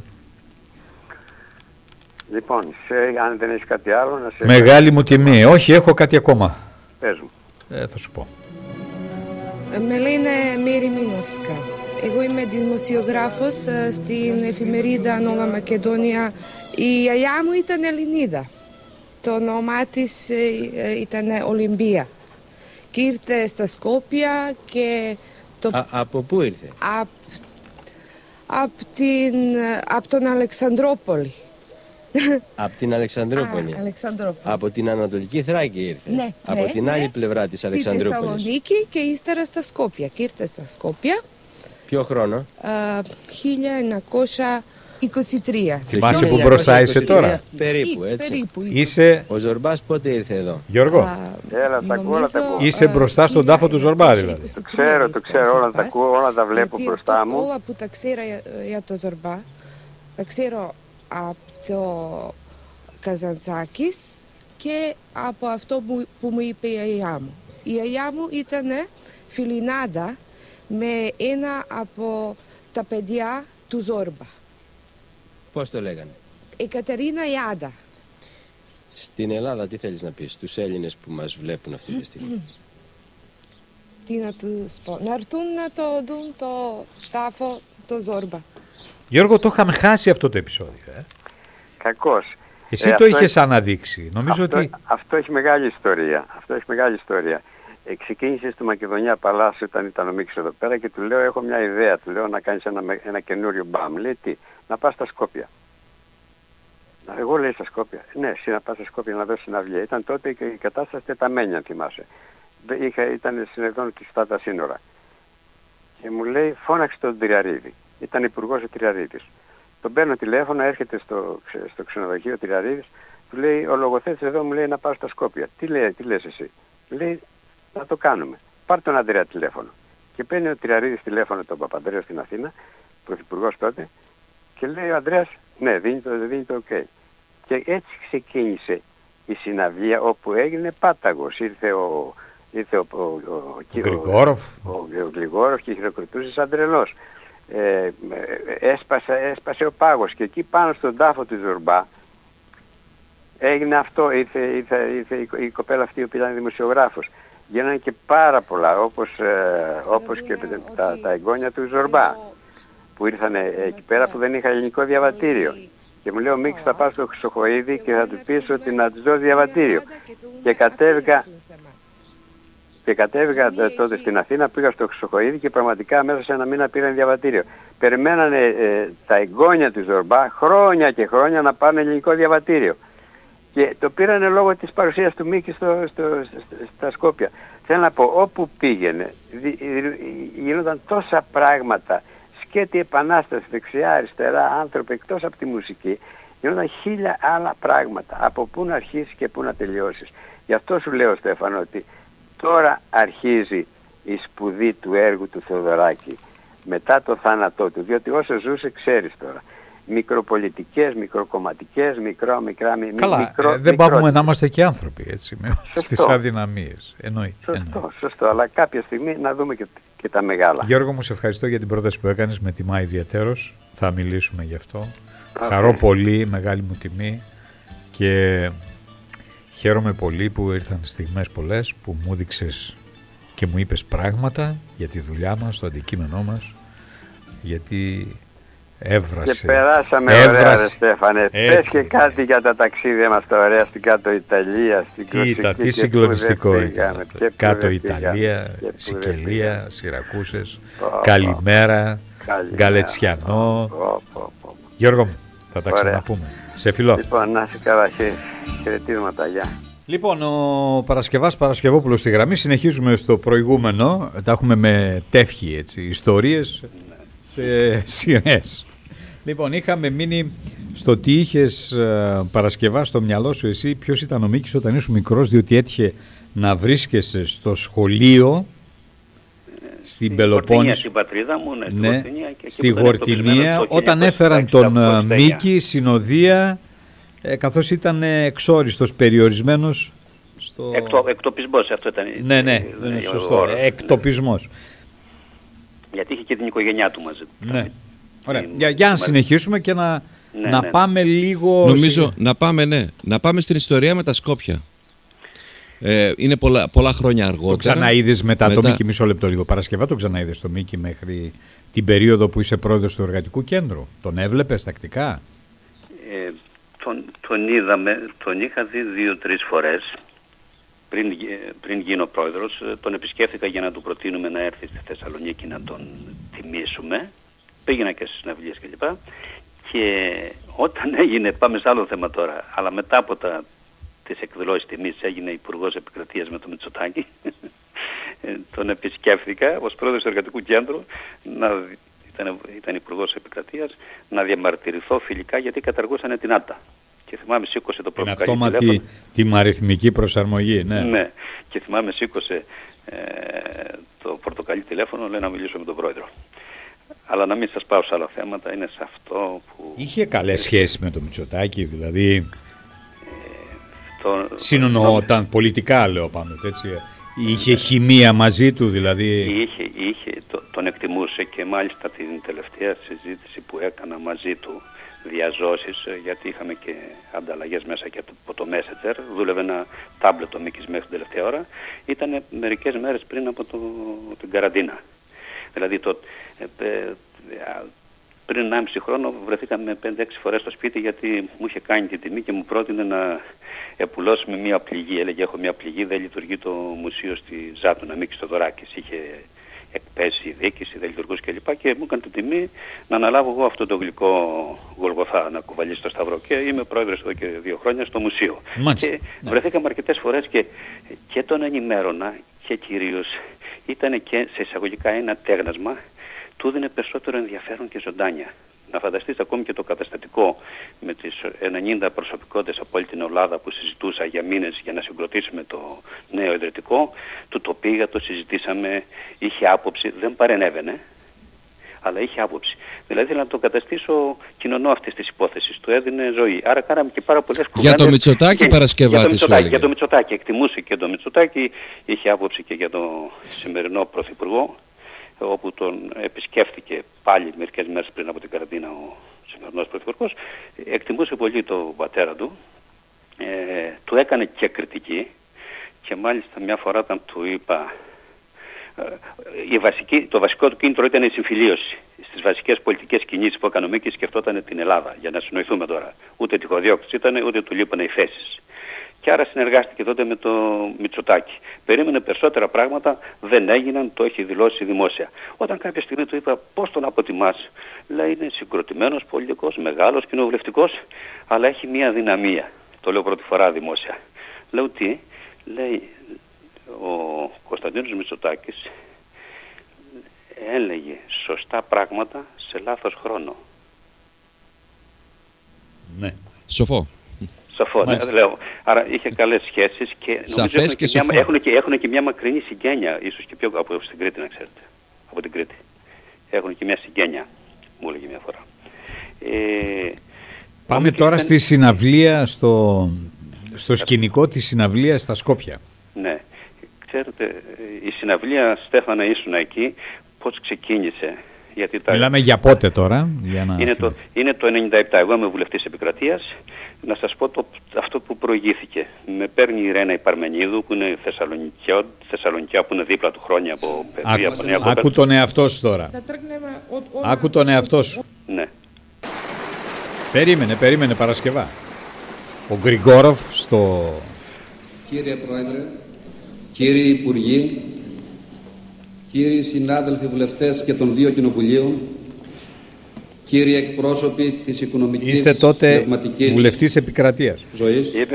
Господine председателе, господа пратеници, господа министри, представници на двете земји, на сетиот, на циот економски и обществен живот. Θα συμφωνήσετε και εσείς μαζί μου ότι η απόψινή βραδιά είναι μια ξεχωριστή βραδιά. Λοιπόν, Παρασκευά, Τι μου έκανες Κύριε τώρα. Παρασκευόπουλο. Ήταν συγκλονιστικό όταν ανέβηκα στο βήμα, τρέμα τα πόδια μου. Είχες απέναντι 3.000 κόσμο, είχες από το Γλυγκόροφ μέχρι τον Κύρκο, είχες, είχαμε κανάλια από όλη την Ευρώπη. Ή Εδώ είχαν στη, έτοιμα τα, με τη, το χέρι στη, στη σκανδάλη να γίνει το λάθος και πώς θα τους αποκαλούσα. Και έλεγα η χώρα σας και η χώρα μας. Ε, που όμως έχουν ένα κοινό που ο- ο- το ποτάμι εσείς το λέτε βαρδάρε εμείς αξιό αλλά ανεξάρτητα από τις καλές ή κακές σχέσεις που έχουμε αδιάλειπτα και ένα ο, ο αξιός ποτίζει και τη δικιά σας και τη δικιά μας γη και κάπως το χαλάρωσα. Το κλείνω αυτό.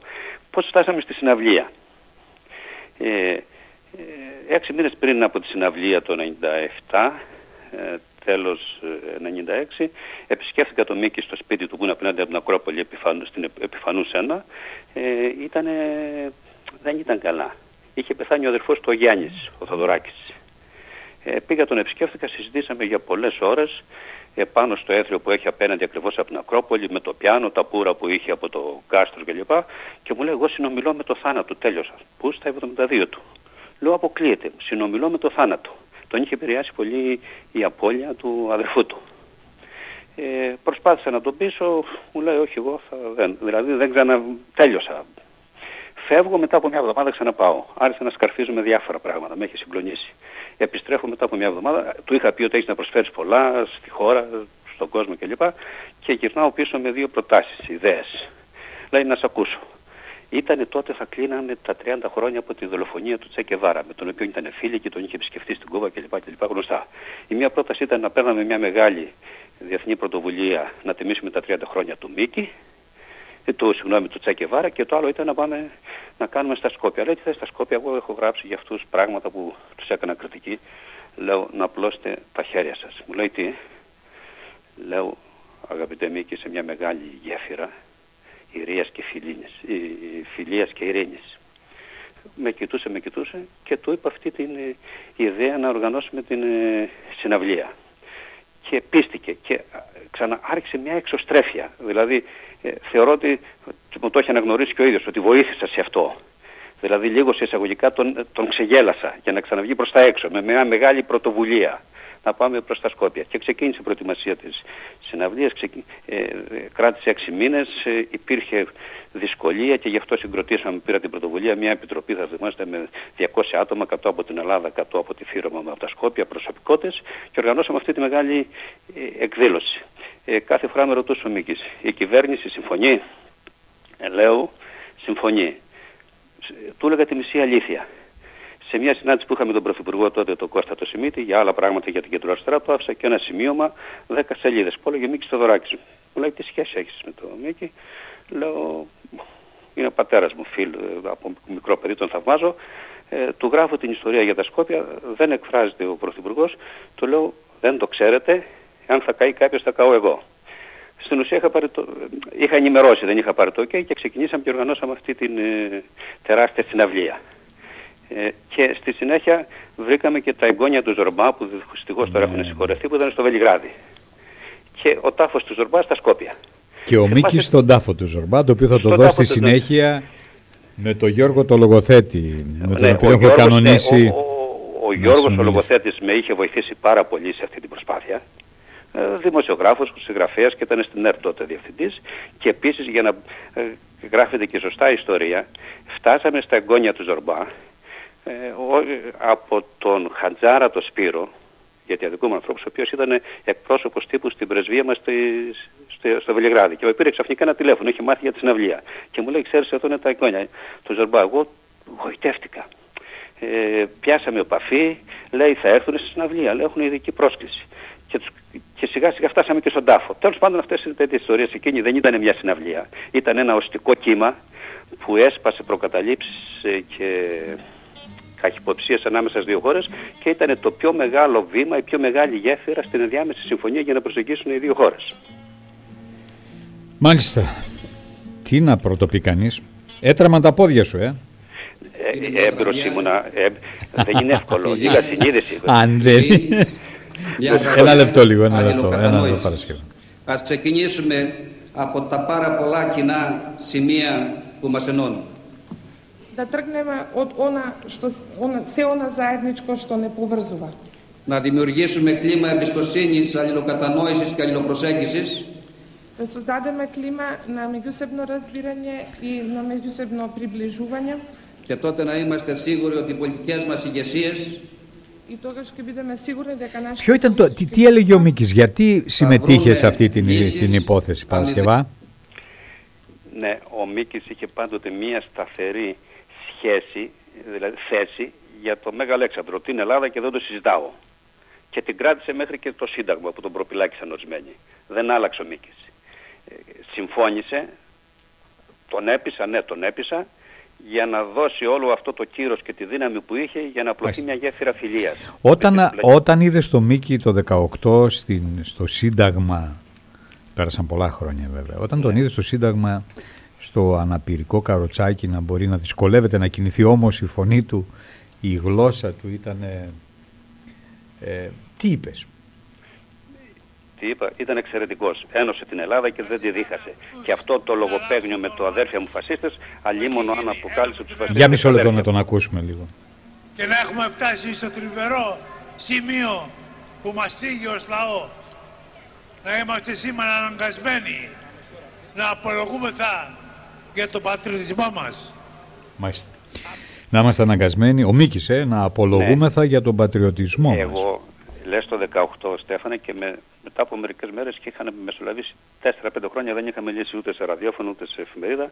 Βγήκα και μίλησα και έγραψα και είπα κάτω τα χέρια από το Μίκη. Ε, και να, η ιστορία και ο χρόνος δικαιώνει ή όχι τα γεγονότα και τις ενέργειες. Και θα πω κάτι πολύ προσωπικό, νομίζω θα συμφωνήσει ο φίλος μου Νίκος, μιλάω για τον Νίκο τον Κοτσέα, τον πρώην Υπουργό Εξωτερικών με το ΣΥΡΙΖΑ, που είμαστε φίλοι πολλά χρόνια, αλλά ουδέποτε πέρασα το, ε, το γραφείο του Υπουργικό όλα αυτά τα χρόνια που ήταν, δηλαδή, εννοώ, κρατούσαμε... Μ' ακούτε; Ναι, ναι, βέβαια. Ναι, ε, για να δούμε τώρα τι ήταν το Σύνταγμα. Με τον Νίκο χθες μιλήσαμε δύο φορές σχεδόν μια ώρα. Θρυνούσε και ο Νίκος, ο Υπουργός Εξωτερικών, που υποτίθεται ότι δεχόταν τη μεγάλη πίεση από το Σύνταγμα, από το Συλλαλητήριο και από το Μίκη. Λάτρευε και λατρεύει το Μίκη, ουδέποτε είπε κάτι εναντιά του και τοποθετείται πολύ θετικά και σήμερα. Και χθες μιλούσαμε αρκετή ώρα και μου λέει τον θρυνούμε μαζί. Ε, άρα είναι στους πολιτικούς χώρους αυτοί οι ακραίοι, οι ακρεφνείς, αυτοί που δεν έχουν μυαλό, οι τοξικοί, που πυροδοτούν εντάσεις, που βάζουν ταμπέλες, χαρακτηρισμούς, που μοιράζουν πιστοποιητικά νομιμοφροσύνης ή αριστεροφροσύνης. Ναι. Ο Μίκης δικαιώθηκε.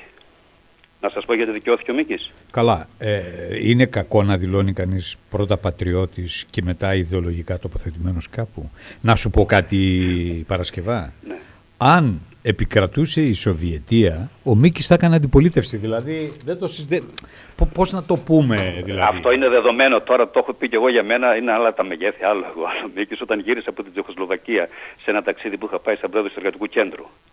Και όταν έφτασα στο αεροδρόμιο και με ρώτησε η συνάδελφός σας, η Σμαρό Γεωργιάδου, γυναίκα μου, πώς είναι τα πράγματα εκεί, λέω είναι εξε- εξαιρετικά στην Πράγα, αλλά αν ζούσαμε εκεί θα ήμουνα με τη χάρτα 78 στους αντιφρονούντες. ο, ο Μίκης είναι σίγουρος ότι θα ήταν απέναντι. Γιατί Είναι δεδομένο. εντάξει, η Ελλάδα αγωνίστηκε για την ελευθερία και τη δημοκρατία. Δεν αγωνίστηκε ε, για το ένα μπλοκ ή το άλλο. Βρεθήκαμε στη μέση και γονάτισε η χώρα από τον εμφύλιο. Ο εμφύλιος δεν έσβησε ούτε και προχθές. Δηλαδή ακόμα έχουμε ψήγματα αυτής της Το ιστορίας. συντηρούμε. Μα, ο- ο- να πάμε σε άλλο θέμα. Ο εμφύλιος ε, διαπερνά και τις εντάσεις του βόλιο και με την πανδημία. Είναι ε, ε, ένας ψυχισμός, μια ψύχωση εμφυλιοπολεμική. Δεν μπορεί να διχαζόμαστε με αυτόν τον τρόπο. Και ο Μίκης ήταν πάντοτε οικουμενικός, σύμβολο, σύμβολο ενότητας, πατριωτισμού και ριζοσπαστισμού. Αυτό ήταν ο, ο Μίκης. Δηλαδή, ε, στην ουσία μας αποχαιρέτησε χτες ε, η όρθια συνείδηση του έθνους. Αυτό είναι και εμένα ο Μίκης, η όρθια συνείδηση του έθνους. Ε, ε, δεν θα μπορώ να το συγκρίνω τώρα με τον Κολοκοτρώνη ή τον Βενιζέλο. Στον αιώνα που διανύθηκε ήταν η μεγάλη προσωπικότητα. Έχουμε πολλές ελληνικές, Έλληνες προσωπικότητες να έχουν, να έχουν γράψει, να, να, να τον λατρεύουν στην Παλαιστίνη, γιατί έχει γράψει τον εθνικό ύμνο της Παλαιστίνης, για να το μάθει ο κόσμος, επί Αραφάτ. Και την ίδια ώρα να τον αποθεώνουν στο Ισραήλ που πριν δύο μήνες ήταν κάτω η Μαργαρίτα με την ορχήστρα και με την Πάολα και δώσαν συναυλίες. Δεν γίνεται. Είναι δυνα... Υπάρχει άλλος Έλληνας που να βγαίνει και να σώσει την Ελλάδα από αυτό που πήγαν να τις φορτώσουν ως ηθικό θέμα και πολιτικό θέμα με τον Οτσαλάν. Στα Σκόπια ο Μίκης τότε, το 97. Δεν το κάνω διότι πιστεύω ότι είμαι πιθανότερη από αυτούς πανωτερότητα, πράγμα που θίγει στους άλλους λαούς. Είναι ο λόγος που εδέχονται στην Τουρκία.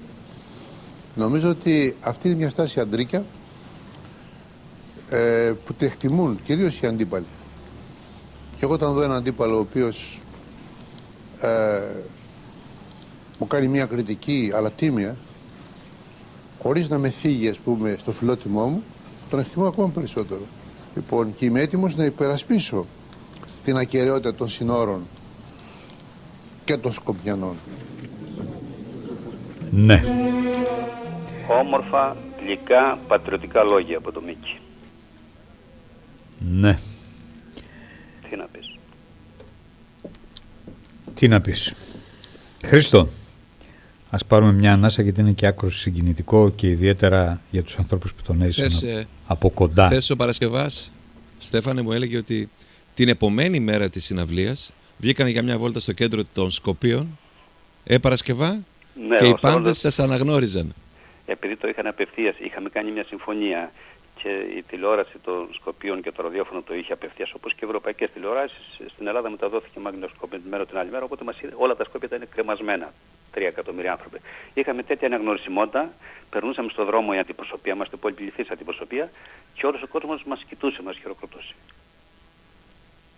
Ο Και Στέφανος είπατε το θυμάται. ότι Ήτανε, ήταν, αυτό λειτουργήσε καταλητικά στη, στο να καταπραίνουν τα πράγματα, να υπάρξει ας πούμε ε, ένας διάβολος επικοινωνίας. Δηλαδή 100 ενδιάμεσες άλλες πρωτοβουλίες να έκαναν οι διπλωμάτες και γραφειοκράτες δεν θα είχε αυτό το αποτέλεσμα που είχε ο Μίκης. Όλα αυτά τα λέμε για την ιστορία, για να τιμήσουμε τον Μίκη και για να υπογραμμίσουμε πόσο τεράστιος ήταν. Τελικά οι άνθρωποι που μπαίνουν μπροστά, ξέρω εγώ, τους βάζει μπροστά η ιστορία. Δηλαδή οι ήρωες ε, τελικά θέλουν και ε, έδαφος. Δηλαδή γυ- αν γυρίσει κανείς πίσω, ο Μίκης είναι, ήταν γεννημένος το 26, 25. 25. Φανταστείτε, ε, λίγο μετά τη Μικρασιατική, οι γονείς του, ο πατέρας του ήταν ε, κρατικός υπάλληλος, ήταν στην... ε, Στο Υπουργείο Εσωτερικών έφτασε μέχρι Γενικός Γραμματέας στο Υπουργείο. Ήταν υψηλό βαθμό και Ναι, είχε ναι, σχέση με το Στεριάδη στην, ε, τον επίτροπο της Σμύρνης, αν δεν κάνω λάθος. Ήταν, ήταν ναι, δηλαδή και στο- είναι, κατα... ναι, είναι, είναι από τη Σμύρνη εκεί η καταγωγή και κρατάνε τις επαφές. Έχουν, το έχουν ψάξει δηλαδή, δεν είναι. Ναι. Ε, η Μαργαρίτα και που το συζητούσα ε, έχει πάει κιόλας. Ε, η ιστορία τους βάζει μπροστά. Ε, δεν είναι συνηθισμένες αυτές οι προσωπικότητες. Ε, νομίζω ότι αυτή τη στιγμή έχει γονατίσει όλη η Ελλάδα. ναι. Και για να τον θρηνήσουμε. Και για να κλάψουμε και Α, για τα αλλά δικά κυρίως μας. Για, αλλά κυρίως για να ξανασηκωθούμε. Ναι, ναι, για να κλάψουμε για τα δικά μας και να Για τα- συνέλθουμε, και έτσι, να γιατί ξανασηκωθούμε. ξεχνιόμαστε. Να ξανασηκωθούμε, συγγνώμη για το, το κλίμα, την έκβαση, την λογικό. Ακούστε, λέει, φτωχότερη Ελλάδα. Όχι, ο Μίκης την αφήνει πιο πλούσια την Ελλάδα με το έργο του. Η απουσία του μας συγκλονίζει, που πρέπει, που καλούμαστε να τη διαχειριστούμε. Δηλαδή αυτό το κλασικό φτωχότερη, καθόλου φτωχότερη, πιο πλούσια με το έργο, ο Μίκης, ε, ε, έχει διαποτίσει πέρα ε, όλη την Ελλάδα. Ο καθένας μας έχει στο DNA του φρονήματος του κάτι από το Μίκη. Ε, λυρισμό, έρωτα, δημοκρατία, ειρήνη, ανεξαρτησία, λευτεριά. Είναι, ο καθένας έχει μέσα του το δικό του Μίκη, είτε το έχει συνειδητοποιήσει είτε δεν το έχει. Δεν έχει ξανασυμβεί αυτό το πράγμα και τον θρυνούμε όλοι. Δεν είναι συνηθισμένο. Δεν έχει υπερβολές υποκειμενισμού ή φορτίσεις τη στιγμή σε αυτό που συμβαίνει. Ε, δηλαδή και το συλλογικό φρόνημα της Ελλάδας για πολλά χρόνια θα έχει στοιχεία του Μίκη. Δεν έχει ξανασυμβεί. Ε, και παγκοσμίως υπάρχει αυτό, αλλά ας μιλήσουμε για, για τη χώρα μας. Είναι μια τεράστια παρακαταθήκη και αφού εδώ πέρα να μην πούμε τα, τα γνωστά, τίποτα δεν είναι τετριμένο για το Μίκη, όταν πριν 1,5 χρόνο έκανα στο σπίτι του, στο ανάκλειδρο πια, δεν μπορούσε να έχει καλή κίνηση, συζήτηση και συζητούσαμε για το μουσείο ε, στη Ζάτουνα για να το επανειδρύσουμε και να το λειτουργήσουμε, εγώ του έθεσα ένα θέμα για τα 200 χρόνια της Επανάστασης. Του λέω σε, ένα, σε 1,5 χρόνο, μου λέει εγώ το 21 Παρασκευά θα φύγω. Ε, εκεί έκανα μια ψηλό διερεύνηση, λέω νομίζω δεν, δεν είχε τη δυνατότητα ως φυσική πια παρουσία να το διαχειριστεί. Λέω νομίζω ότι η τελευταία προσφορά σου θα είναι να είσαι επικεφαλής ε, ως τιμητικό πρόσωπο στην Επιτροπή που θα συγκροτήσουν για τα 200 χρόνια. Δεν το έκαναν. Δεν μιλήσαμε όλο αυτό το διάστημα. Τι μου λέει ο Μίκης, όπου ήταν στο ανάκλειδρο, είχε ένα μεγάλο τάμπλετ και με το ωραίο του χέρι, το, το μαγικό, κινούσε τις ηλεκτρονικές σελίδες, μου λέει, άκουσα να δεις. Αυτή τη στιγμή σε 80 και πλέον χώρες ανεβαίνουν έργα μου, σε σκηνές, θεατρικές, μουσικές κλπ. Δεν έχω ανάγκη την προσωπική προβολή. Με ενδιαφέρει το μουσείο. Εκεί που το έχεις αναλάβει τώρα, ε, είναι η Τι θα κάνεις με το μουσείο; Ε, να πούμε για αυτά. Το μουσείο το επανειδρύσαμε, ξαναλειτουργεί στη Ζάτουνα, όμως δεν είναι ένα μουσείο τοπικό της Ζάτουνας, γιατί έχουμε και εμείς τους τοπικισμούς μας εκεί. Είναι οικουμενικό. Οικουμενικός είναι ο Μίκης. Ήδη φτιάχνουμε παράρτημα στην Αθήνα, αποφάσισε πριν 1,5 μήνα, πριν δύο μήνες, ο, το Δημοτικό Συμβούλιο στο Ήλιον, είναι δήμαρχος ο Ζενέτος ο Νίκος, ο οποίος είναι και αυτός εκεί από τα χωριάτα της Γορτινίας και έδωσε την ονομασία σε ένα κτίριο 5.000 τετραγωνικών παλιό εργοστάσιο που το έχουν κάνει ένα σύγχρονο πολιτιστικό πολυδύναμο κέντρο, Μίκης Θοδωράκης. Εκεί θα στεγαστεί το παράρτημα του μουσείου, η ορχήστρα και ό,τι άλλο σχήμα καλλιτεχνικό πνευματικό γύρω από το Μίκη. Στην ουσία είναι ο τρίτος πυλώνας, το λέω τώρα δημόσια, πριν από καιρό δεν το έλεγα, δεν ήθελα να δημιουργήσω θέματα, ο τρίτος πυλώνας πολιτισμού στην Αθήνα, μέγαρο μουσικής Νιάρχου, στις δυτικές συνοικίες, ε, το μέγαρο μουσικής Μίκης Θοδωράκης. Έχουν αποφασιστεί όλα αυτά και θα στεγαστεί και το μουσείο μας. Ε, και είναι αυτό ε, που, ε, στο, που συμβάλλει στο δίκαιο πολιτιστικό ισοζύγιο στην Αττική. Όταν το συζήτησα με τον Μίκη πριν 1,5 χρόνο, γιατί τίποτα δεν γίνεται αυθαίρετα, γιατί έτσι είναι το σωστό, αλλά επειδή εγώ τον λατρεύω και τον υπηρετώ, και όταν συζητήσαμε πού θα κάνουμε το παράρτημα, αγαπητέ Μίκη, γιατί το καινούριο καταστατικό προβλέπει το παράρτημα, λέει τι σκέφτεσαι, λέω είδα τον Δήμαρχο της Αθήνας, τον κύριο Μπακογιάννη, χαιρετισμούς, σας λατρεύει. Μίλησα με τον Τάκη τον Θεοδωρικάκο που είναι και φίλος και προέρχεται από τα αριστερά. Θέλει να βοηθήσουν, με κοιτάζει, αλλά λέω εύκολα θα μας δώσουν ένα κτίριο, αλλά από εκεί και πέρα ποιος θα το λειτουργήσει, θα είναι ένα ψυχρό κτίριο. Υπάρχει μια δυνατότητα στο ήλιον.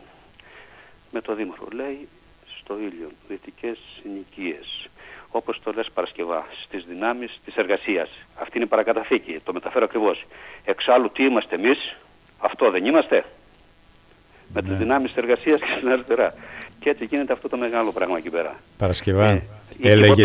Οικιβωτός, οικιβωτός. Και δεν μπορέσαμε να ολοκληρώσουμε, το λέω αυτό για τη Θεσσαλονίκη, ε, μια συζήτηση που θα κάνει μαζί του και με τη Μαργαρίτα και το, με τους συνεργάτες έχει ιδιαίτερη σχέση με τη Θεσσαλονίκη. Το συνδέει ο Λαμπράκης, η δολοφονία του Λαμπράκη που ήταν και αυτός αρκάς από την κερασίτσα πατριώτης μου που συνόδευσε το σωρό του από την Θεσσαλονίκη στην Αθήνα και φτιάχτηκε αυτή η μεγάλη ρωμαλαία νεολαία των Λαμπράκηδων με, με λέσχες και 300.000 κόσμο που ήταν ο Μίκης που έφερε τον πολιτισμό στην πολιτική που έκανε το τραγούδι πολιτική και την πολιτική τραγούδι. Έχει ιδιαίτερη σχέση με τη Θεσσαλονίκη. Ε, όπως επίσης και με τον Μάη του 36 ο επιτάφιος που μελοποίησε τον επιτάφιο του Ρίτσου. Και είχαμε ξεκινήσει μια σκέψη να κάνουμε κάτι και στη Θεσσαλονίκη. Δεν θέλω να πω κάτι περισσότερο.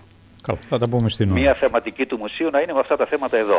Μιλάμε ε... με διάφορους φίλους, με τον πρόεδρο της έκθεσης, τον αγαπητό τον Τάσο, τον Τζίκα κλπ. Ε, σου ε... είπε τίποτα στις τελευταίες κουβέντες για το ποια θα ήθελε να είναι η τελευταία του κατοικία. Υπάρχει μια επιστολή στον πρόεδρο του Κομμουνιστικού ναι. Κόμματος. Ε, είναι ισχυρή αυτή σαν επιλογή του ιδίου; Ε, σε αυτό